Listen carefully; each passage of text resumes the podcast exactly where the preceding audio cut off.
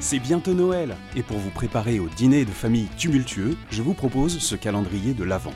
Une expression par jour pour mieux comprendre ce qui se dit quand on dit des trucs.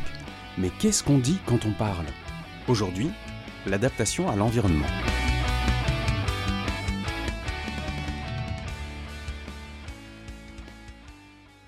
J'avoue, celle-ci, elle est très perso. Parce que je suis fasciné par la théorie de l'évolution. Et c'est vraiment d'évolution dont on va parler, parce que j'aime parler de tout.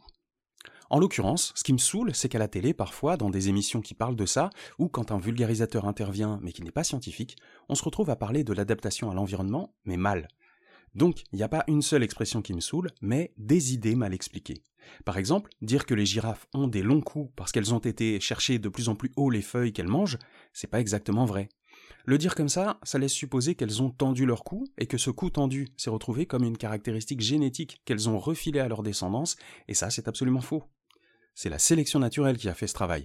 Et pas que, parce qu'il n'y a pas que la sélection naturelle, il y a aussi la sélection sexuelle, la mutation spontanée et d'autres, très certainement.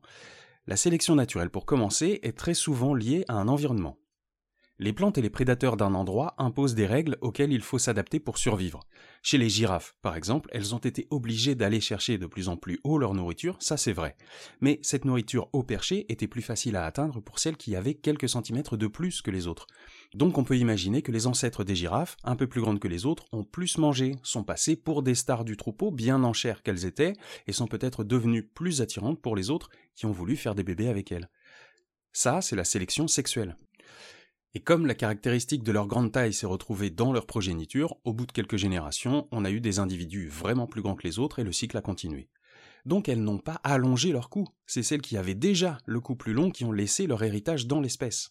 Et c'est important de bien s'expliquer quand on vulgarise. C'est comme de dire, encore un autre exemple que j'ai entendu, que les dromadaires se sont dotés d'une bosse pour résister dans le désert. Mais comment ils ont fait pour se doter d'une bosse? Ils l'ont pas fabriquée? Bon, en fait, si, mais pas d'un seul coup.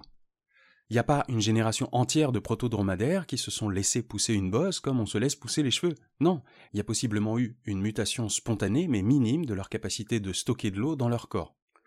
Et comme ça leur a donné un avantage certain pour la survie dans le désert, là encore c'est devenu le truc pour draguer et être sûr de pécho.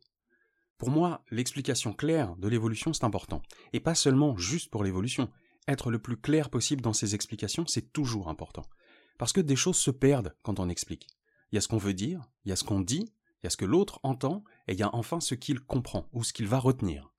Et si dès le début du processus on rate ce qu'on veut dire, ben c'est foutu, le mécanisme va naturellement virer des détails, peut-être essentiels à chaque étape. Et, pressé par le temps et par la pub à la télé, ben on se retrouve avec une bribe d'infos valable. Le pire, c'est que, comme on ne l'avait pas, cette bribe d'infos, et même si elle est incomplète, on a quand même l'impression d'avoir appris un truc, une info qu'on va refiler, possiblement en la déformant, etc des erreurs spontanées qui sont apparues dans les discours et qui vont, par micro-variations, faire évoluer la véracité des infos, la compréhension des choses à chacune des étapes. Et ça, c'est vraiment la seule forme d'évolution qui ne me fascine pas. À demain, les vulgarisateurs vulgarisés.